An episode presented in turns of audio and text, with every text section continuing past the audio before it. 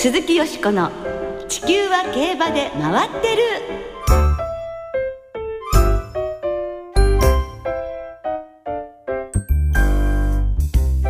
皆様こんばんは。お元気でいらっしゃいますか？鈴木よしこです。地球は競馬で回ってる。この番組では週末の重賞レースの展望や競馬界のさまざまな情報をたっぷりお届けしてまいります。今日も最後までよろしくお付き合いください。今宵ご一緒してくださいますのは木和田敦アナウンサーです。どうもよろしくお願いします。こんばんは。よろしくお願いいたします。まあ何と言いましても木和田さん、はい。先週はアメリカから素晴らしいニュースが届きましたね。やっと。やっとですよ。何年ぶりですかこれ？37年ぶりなんですがアメリカンファラオがベルモントステークスを制しアファームド以来実に37年ぶり史上12頭目の三冠達成を果たしましたまあ毎年この時期は二冠馬誕生、次はっていう話題ニュースがうねもう何度も目にしてきましたけれども、はいそうなんですよね。シルバーチャームとかもそうでしたけどもね、ええそうですよね、ええまあ、好スタートから先頭に立って直線はまあ後続を一方的に突き放す圧勝だったということですけど、ね、そうです。今木和田さんお話があった通り、ええ。アファームドの後にも13頭の二冠馬が誕生していたんですが、ええ。ベルモントステークスでことごとく敗退してしまってバファート調教師は4度目、はい。今名前が挙がったシルバーチャームそれからリアルクワイエットポイントギブンでね2冠までは行ってたんですけどね。ですから4度目。そしてエスピノーザ騎手も3度目オーエンブレムカリフォルニアクロームの2冠達成があったんですけれども、はい。三冠は3度目の挑戦でようやく達成ということになりました。まあ正直今年もどうかなっていう気はしてたんですけどもね、ねえ。はい。やりましたよね。そうですね、えーそして韓国に遠征していましたエスメラルディーナが7日に行われましたダート 1400m の G3 に優勝。えー後位インコースから抜け出して3馬身差の快勝でした。ねえこれもすごい挑戦ですよね。嬉しい初めてのことですもんね、はい。安城は短期免許で騎乗している日本人ジョッキーの藤井寛一郎騎手でした。はい。で日本馬の海外での活躍がね今年は特に目立つんですけれども次は来週17日にイギリスで行われますプリンス・オブ・ウェールズ・ステークスに天皇賞馬スピルバーグが出走するということでね、ロイヤル・アスコットというあの華やかな舞台に、ね。もう日本の馬がね、ええ。こうあの晴れ舞台に立ってくれるっていうだけでもすっごくこう名誉な感じがしますよね、楽しみですね。みんなで応援いたしましょう、はい。この後は素敵なゲストをスタジオにお迎えして競馬の魅力をたっぷりとお話しいただきます。どうぞお楽しみに鈴木よしこの地球は競馬で回ってる。この番組は JRA 日本中央競馬会の提供でお送りします。鈴木よしこの地球は競馬で回ってる。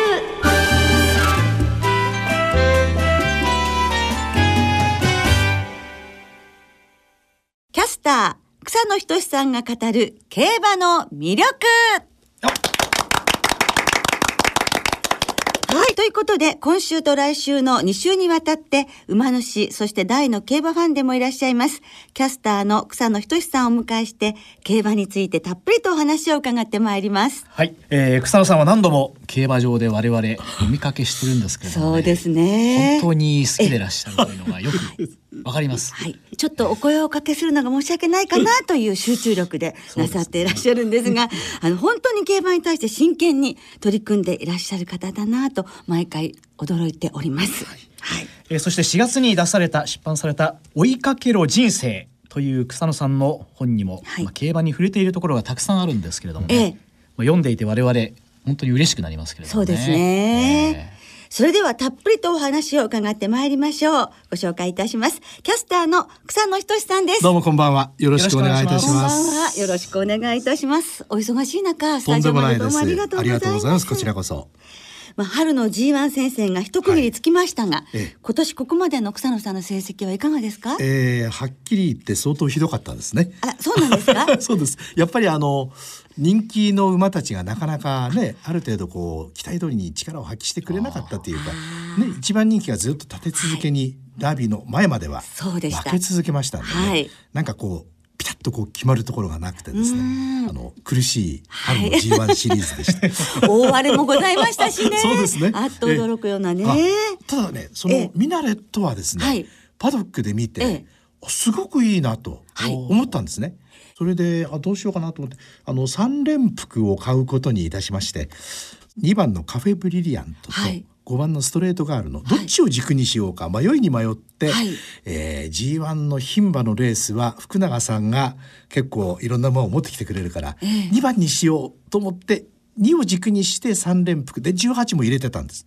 だからあのレバタラで全く無意味な話ですけどもし5番を軸に取っていたらですね286万円の3連服はあの支柱に収められたかもしれないというね。いやーちょっとだけ。もうなんか背中ドッとしました。それは悔しいですね。悔しい悔しかった我々の範囲の惜しいどころじゃないですよ、いやいやこの話は。まあ、あとこう振り返ってみるとあの時にああ軸をね間違えなければなって、まあ、よくあるケースで。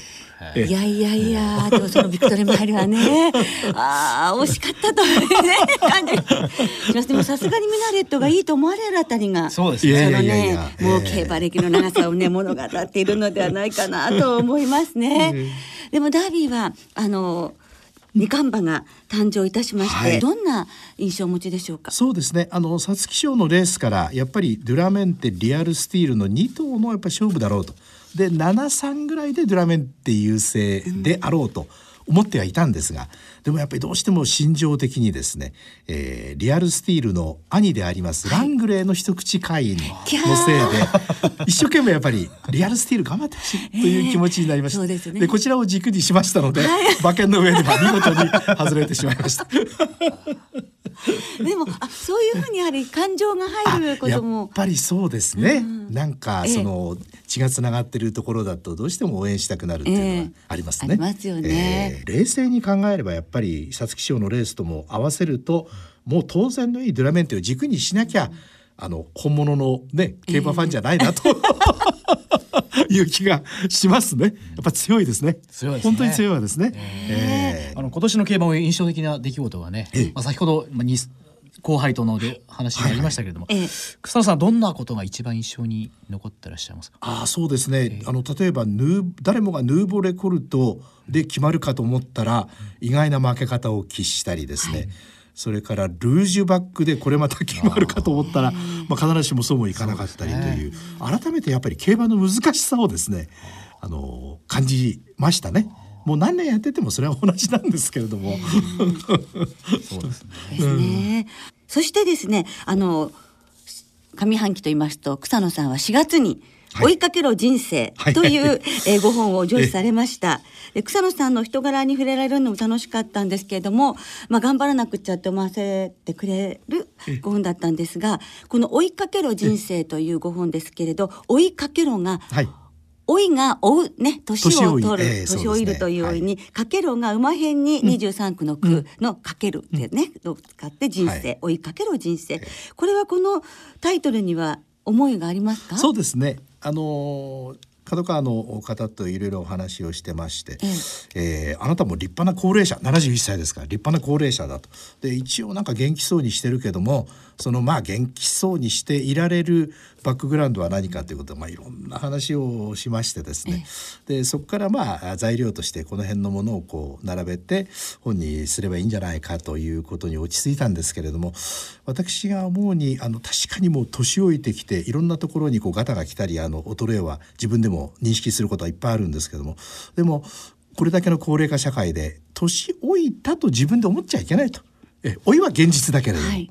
でもなお年老いていてもやっぱり前を向いて頑張っていこうと、えなるべく、えー人にその人の手を借りないでしっかり生きていいけるようにね頑張っていこうということで、まあ、夢を持ってかけていこうという、まあ、それをこう引っ掛けまして追いかけろということにしたんですけれどもね。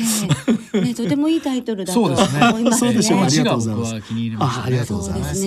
そしてあのリスナーの皆さんにあのご本の内容についてご紹介していただけますでしょうか？我々はもうこれだけの長寿化社会を高齢化社会を生きているわけですから、えーどういうふうな心構えでこれから先のひょっとして短い人生を生きていかなくちゃいけない。で私はですね基本的に自分の年齢っていうのは普段は忘れてた方がいいと。何歳だってことは。えで誕生日が来た時に改めて71歳になりましたねあおめでとうと言われればそれでいいと。でもう年齢は忘れて自分がやりたいと思っていることそれからやるべきだと思ったことをとにかく今までと変わらぬエネルギー気持ちを持ってやり続けていくと、うん、これが一番ね大事なことだという気がするんですよね。はい、えー、多分ですね定年になったあるいは古希になったとか言うんで、えー、そうだし少しゆっくりしてみようかという形でそれまでやってきたことのペースをこうスローダウンさせると逆にその方の衰えがですね表面化してくるような気がするんですよね。そうじゃなくてもういくつになっても今までと同じように頑張ってやっていこうと。あのその方が一番だということで、えー、そういう思いも込めてですね、えー、あのこういう本にしたんですけど。そしてまたあの読ませていただきましたけれどもお父様やお母様のことそしてご家庭のことなども書かれていてあ草野さんがこういうふうにして草野仁っていうふうになられて そしてこんなにご元気でいらっしゃるっていうこともわかるんですけれども、はい、でも本当に今の話もありましたように一番これ残ったのがあの適齢期というのは思い立ったら時なのだという部分ですね。そうなんですよ。あの人間はやっぱり年齢が問題なんじゃなくて何かことを始めようとして例えば、えー、50歳で英会話の勉強をね、まあ、仕事上もできた方がいいと、よしやろうかと思って、えー、その時にやればいいものを、えー、また50かちょっとね年行き過ぎてるかな昔ほどの記憶力も集中力もないかなと思ってあやっぱりダメかもしれないなと妙に年齢を意識しすぎてそのことにこう取り組まないで終わってしまうケースが結構我々の身の回り身の回りにありますよね、はい、でも違うんですよねあの何かことをなそうとするにつけ年齢はそれを阻害する要素には絶対ならない。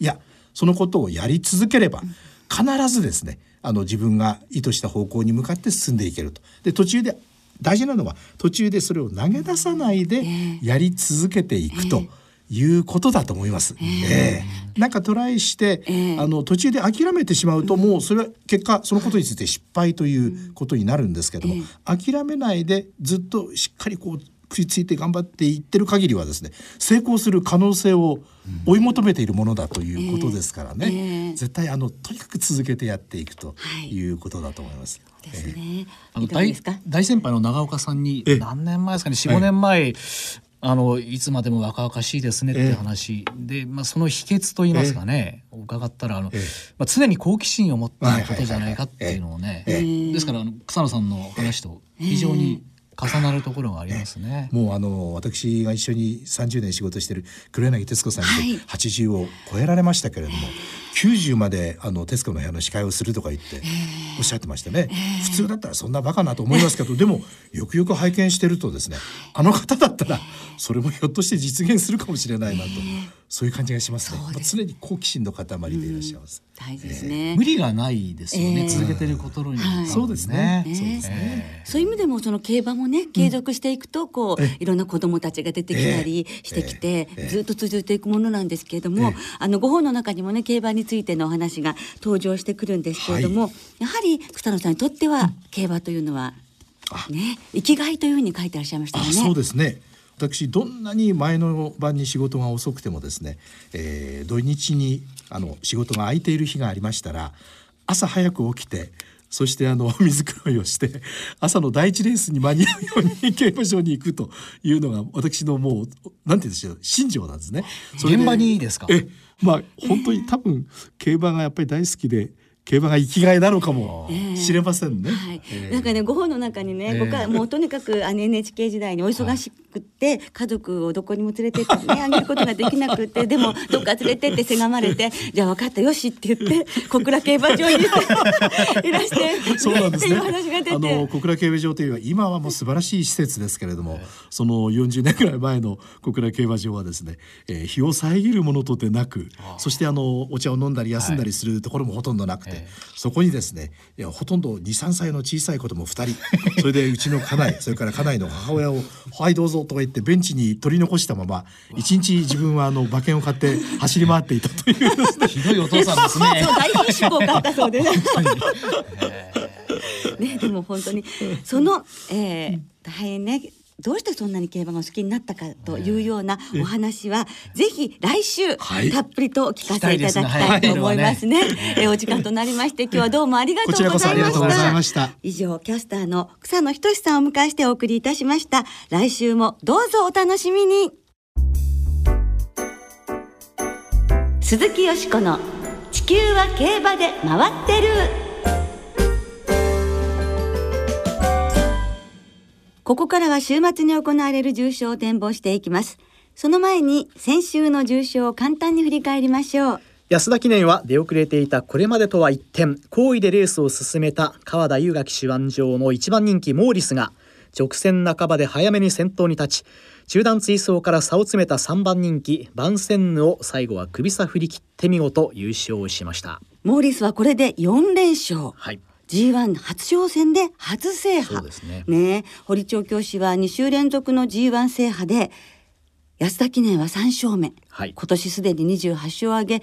リーディングもトップで絶好調ですね、はい。生産牧場の戸川牧場のご長男が、あの西部でドラフト育成1位の戸川大輔選手で。中間も話題になってましたね。ね、でお見えになってらしたんですよ、ね。習終わってギリギリはい間に合いましたっておっしゃって、え勝った姿を見てものすごく感動されてました。そうでしょうね。まあ僕も頑張るってね、ええ。いうふうにきっと心に誓われたことでしょう。はい。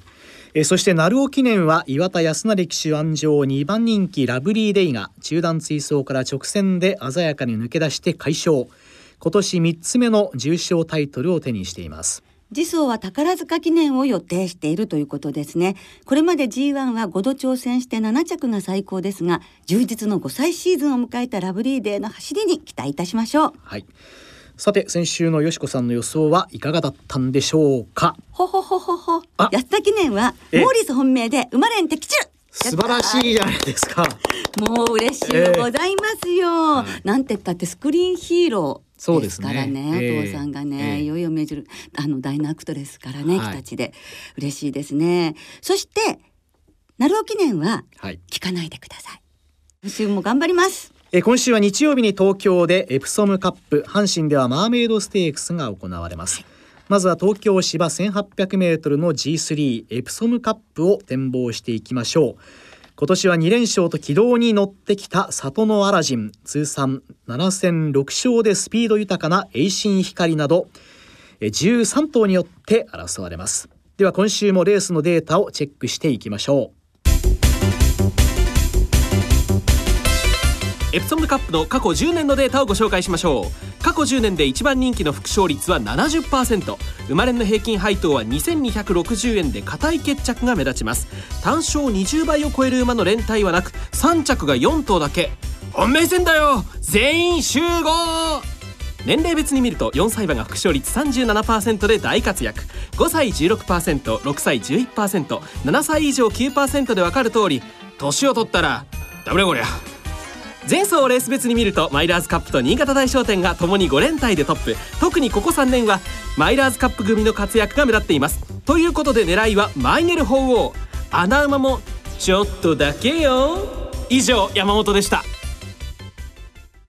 ドリフ予想ということで張さんと加トちゃん出てきまして山本さんでしたけど、マイネル鳳凰でした、はい。ねえ。さあどうでしょうか。えー12日金曜日正午の東京の天候は曇り芝コース涼そしてダートコースやや重そして日曜日の東京は曇り時々晴れという予報なんですけれどもね。はい。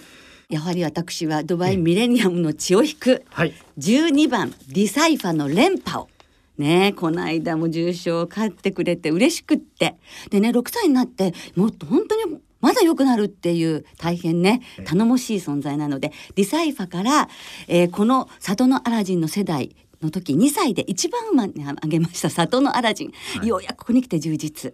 そして栄心光個性派ということで2番6番12番の3頭ボックスマレンなんですがプラスペルーサの副賞これでいきたいと思います。じゃあ木和田さんは？僕は栄心光あと、まあ、これ人気になりそうですからね。そうですね。フェスティブ太郎なんかもちょっと面白いかなという思ってるんで、じゃあフェスティブ太郎そうです穴でね。ねちょっとだけよっていうことですね。はい、はい。ちょっとだけよで。はい。えー続いて同じく日曜日には、阪神で行われますマーメイドステークス。えーこのレースを展望していきましょう、はい。えーマーメイドステークスは牝馬による芝 2000m の G3 ではマーメイドステークスのデータもチェックしていきましょ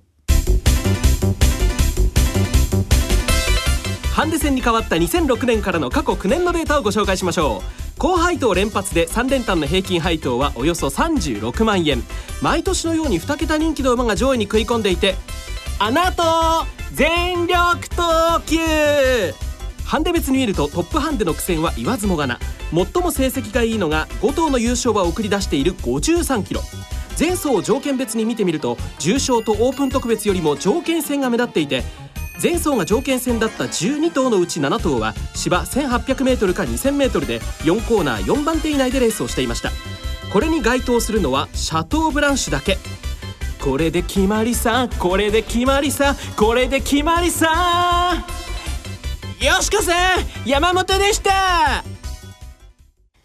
ありがとうマッチ。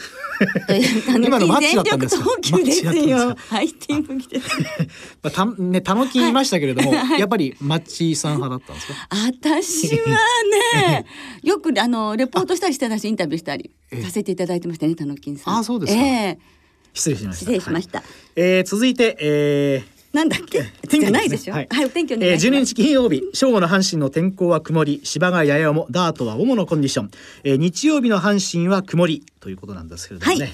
えーでははい、狙いいやこれ荒れるということですのでね、はい。思い切って三歳馬三歳馬登場してきてくれましたので、えーオークスから中2周ですね。あの上位3頭にはちょっと間が空きましたけど4着っていうのもよく頑張りましたもんね、はい。まあ疲れがないということでアースライズ49キロ前走よりマイナス6キロ軽いということでアースライズに期待してみたいと思います、はい。7番から、えー、3番のバウンスシャッセ8番のリラバティ12番のマリアライトという人気サイドに3点流してみたいと思います。マレンです。はい、京田さんは？僕は、まあ、これもある程度人気でしょうけれどもねリラバティのこの堅実な走りをちょっと買ってみたいなというね、はい、はい。皆さんは待ください。リスナーの皆さんからいただいたメールもご紹介しましょう、はい、お願いします。函館開幕まであと8日さんいよいよですね。そうですね、夏競馬だ。はい。えー先々週は淀でダービーをそして先週は府中で安田記念を観戦しました。来週は開幕週を迎える函館に行ってきます。ということですけれどもね、エプソムカップは馬場が渋らなければディープインパクト3区優位と見て里のアラジンを軸にディープ3区に流しますという予想です、はい、えー俺の光様からもいただきました。エプソムカップは何といっても栄心光がまっすぐ走ってくれるかどうかが問題です外拉致まで飛んでいって逃げ切る姿を期待して馬単総流しちょっとヒヤヒヤしますけれどもね、馬券持ってるとね,、えーでもそういう方ね、もしかしたら多いんじゃないでしょうかね。はい。ドキドキしたいって。えー小遣い2万円の競馬道さんからもいただきました。夏競馬になって3歳馬と小馬との対戦が始まりました。3歳馬がなかなか検討していますね、えーそこでマーメイドステークスは49キロの3歳牝馬アースライズに注目しています、うんよしこさんと同じですね一緒ですねえー中谷騎手の重賞初制覇なりますか？クエスチョンマークですはい、でも私この初重賞制覇応援したいですね。そうですね。はいえーそれから、えーシャークたけさんからもいただきました。よしこさんこんばんは。こんばんは。6月14日は世界献血者デー。血の色はレッド。ならば阪神11レースマーメイドステークスはレッドセシリアを軸にしますというこあら、とです。それでまあレッドの枠に入ったじゃないですか、三枠に。あー献血者デーなんですか？そうなんですね。ちょっとね、ええそう言われると、ええ三赤の三枠に入ったところがね、ええ気になっちゃいますね。前回この2桁で終は。わってるところはまたいいんじゃないですか？あ、ですか、こういうものがその万馬券を。ね。ねえ誕生させるのかもしれませんね。ちょっと注目してみたいですねはい、皆さんどうもありがとうございました。来週はユニコーンステークス函館スプリントステークスの展望を中心にお届けいたします。お聞きの皆さんの予想もぜひ教えてくださいね。お待ちしています。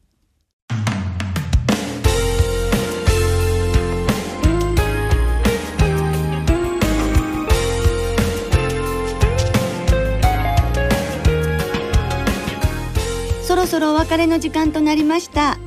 今週末は東京そして阪神の2乗開催となります重賞レースは日曜日に東京でエプソムカップ阪神でマーメイドステークスが行われます。今週も2歳の新馬戦が東京阪神で合わせて5レース行われます。その2歳戦夏の2歳馬レースは単勝がお得ということで6月6日土曜日から9月6日日曜日までの28日間 JRA の2歳戦全場全レース新馬未勝利オープン計184レースの単勝を対象に通常の払い戻し金に売上の5%相当額を上乗せして払い戻しされます。ねぜひ単勝そうですね、ね、挑戦してみてください、はい、そして今年もサマーシリーズが6月21日からいよいよ開幕します。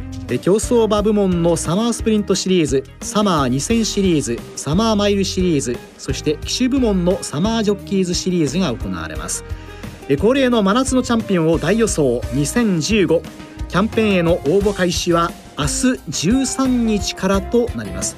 詳細は JRA のホームページでご確認ください。では週末の競馬そしてロイヤルアスコット、存分に楽しみましょう。お相手は鈴木よしこと。木和田敦でした。また来週元気にお耳にかかりましょう。鈴木よしこの地球は競馬で回ってるこの番組は JRA 日本中央競馬会の提供でお送りしました。